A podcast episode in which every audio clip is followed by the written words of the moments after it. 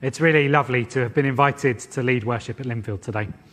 For those of you who don't know, I, before I trained for the ministry, I spent four happy years working here at the church as the youth pastor. Now, I grew up attending our local United Reformed Church on Hayling Island, and my, the church, my grandfather, it was the church that my grandfather had ministered in.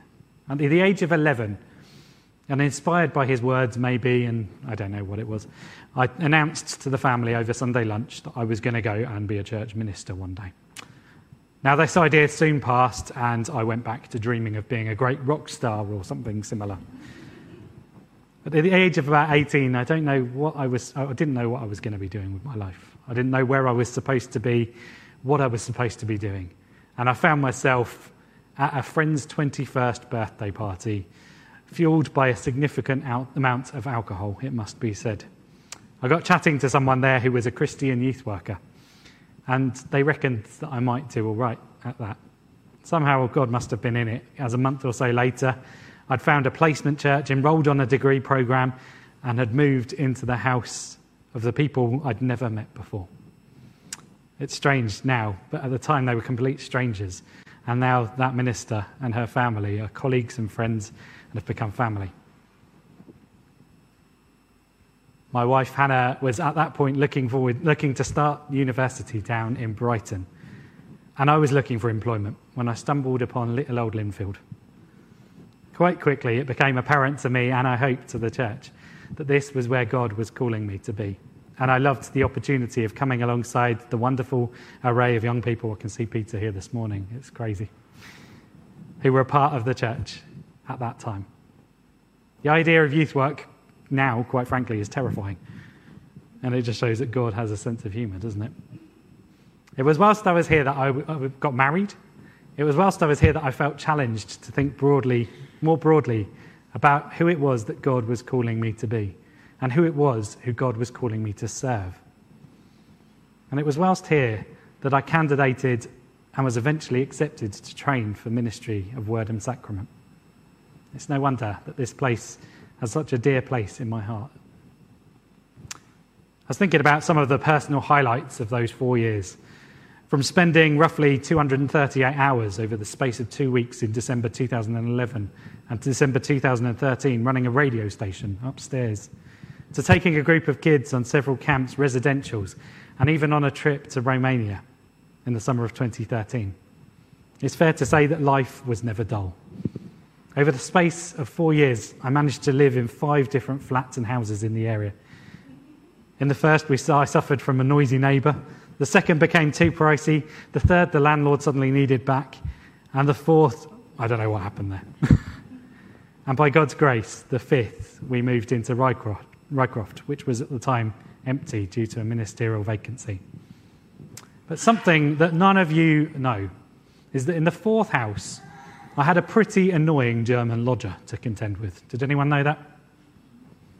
Jenny Martin, the previous minister's wife, had gifted us, and I would guess many others in the congregation, with a little friend who went by the name of Herman the German. Now, Herman was a friendship cake, friendship cake, where the mixture used to make it alive was made with yeast and it made it grow and do all sorts of strange and weird and wonderful things. But as a result, when it was fed with flour and looked after properly, the mixture grows to four or five times the amount needed to make one cake. People are encouraged to take one portion to bake one cake, one portion to grow the next, and then they're supposed to give the rest of the portions away as a starter to four fa- friends or family members who can then go on and make their own cake. Does anyone remember this German cake going around the church? Yeah. It's easy to give Herman away to others as the mixture quickly multiplies, so there will always be more to use and more to share. The problem with this is, though, that eventually every single person has a Herman, and they're left struggling to find new people to pass Herman on to, to share him with. Now, this is in contrast to what can happen if we're asked to share something that doesn't keep on growing exponentially we might really struggle to give away something if we're worried that giving it away will leave us short of time, money, or other resources. However, maybe there's another way of looking at this. Jesus sent his disciples out clear in his expectation that people will give those disciples exactly what they needed.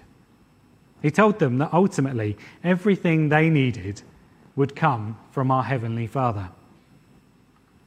So, how does this relate to us today? Well, we are all the people that Jesus has called to be his disciples today. It's one of the reasons we're here in this place this morning. And it's down to us to continue this huge task. What we give doesn't need to be anything huge. Jesus tells us that even a cup of cold water is good. We're not meant, we're not called to meet every single need and want of every single person that we meet. But we are called to show them that they are welcome. We do this because God has promised to sustain us and give us all that we need to mirror his generosity to us in the world. The more we give, the more we are demonstrating our trust in God to provide. And it's through this trust in God leading to generosity that the Christian community is distinct. Imagine being part of a community that is like Herman, so generous that you struggle to find anyone new to share it with. In Matthew 10, verse 41, Jesus speaks about our being rewarded for how we welcome a prophet or a righteous person. The writer believes that both of these titles speak to the way in which many people viewed Jesus. Remember when Jesus asked his disciples, Who do you say that I am? Verse 42 makes it clear that it's by serving every single being, including small children, that we will receive our reward. How often do we find ourselves waiting for Christ to come again, to come and clear up the mess that we find ourselves living in, when really we are called to do our best to establish God's kingdom here on the earth? At the very least, to be living counterculturally, to show the small green shoots bursting forth. We are called to follow the example of Christ, even by simply offering a cup of cold water. In the United States, where there's a mass shooting, four persons roughly every 16 hours, many so called Christians post the words thoughts and prayers on their social media pages. What if the Good, Good Samaritan in Luke chapter 10 had passed by the injured traveller and simply said thoughts and prayers? What difference would that have made? What if Jesus had done the same with the many people that he healed? Doesn't Jesus call us to action? Paul, in his teaching to the Romans, emphasizes the gift of grace, the gift of the grace of God, a gift which offers forgiveness and life eternal, something which we cannot gain through our own efforts.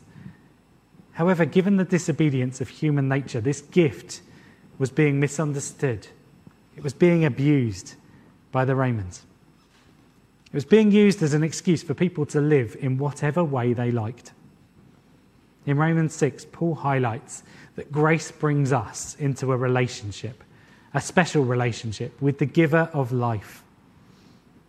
We are servants to the giver, and this demands a particular way of living, a way of living that is only possible because of that grace.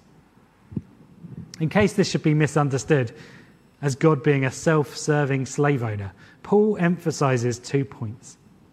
Firstly, Paul reminds his readers that because of their limitations and their immaturity, he is having to speak to them in human terms, using really basic images that they could easily understand.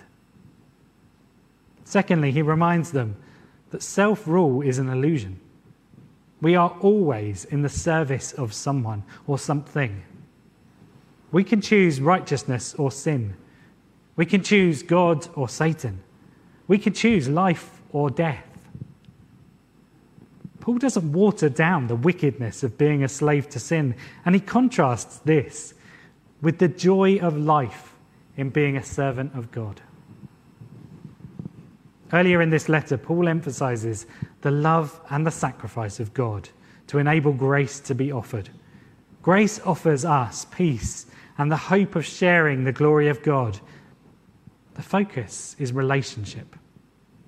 The strong imagery of slavery is used to emphasize that we are not fundamentally independent beings. One of the great principles of many of the mainstream faiths is hospitality and welcome. It's often put on the list. It's one of the first things that a congregation puts at the top of their list when they're describing themselves, isn't it?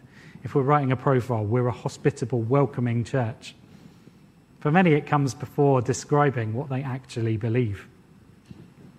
Many faith communities describe themselves as friendly and welcoming, yet there's a lot of research that suggests that we tend to be welcoming to those who know us, and that welcome revolves around our own little cliques. In Jesus' day, the ethic of welcome was simply part of the culture of thousands of years. But because of that, it had evolved into a much greater ethic than a simple handshake or an invitation to come to coffee following a service. Because it was so deeply ingrained, it was far less about simply welcoming a person as a lone individual. The hospitality of welcome had grown into accepting and welcoming and honouring everything that individuals stood for, along with those who were connected to them their family, their friends, their community.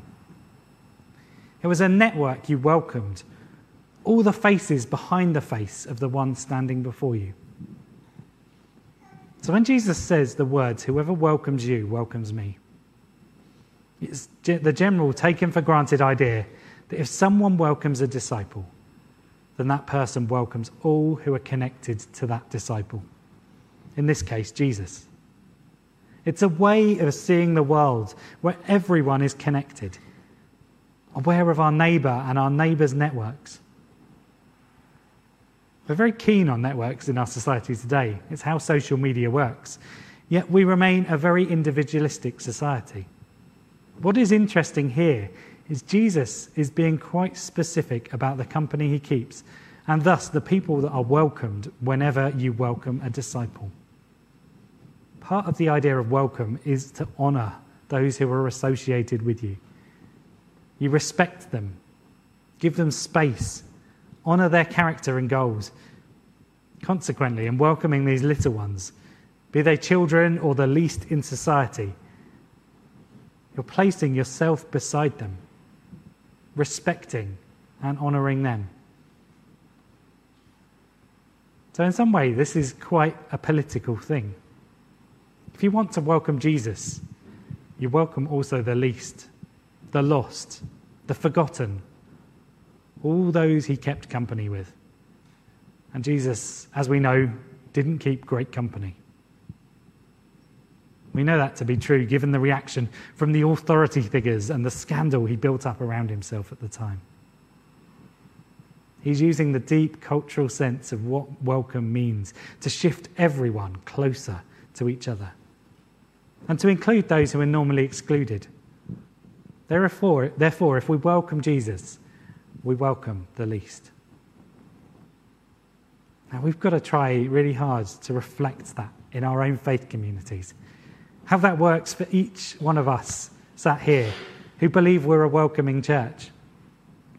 When we speak of welcoming Jesus into our lives, is there room for those who we are prejudiced towards, those who we are awkward with, those who we might fear?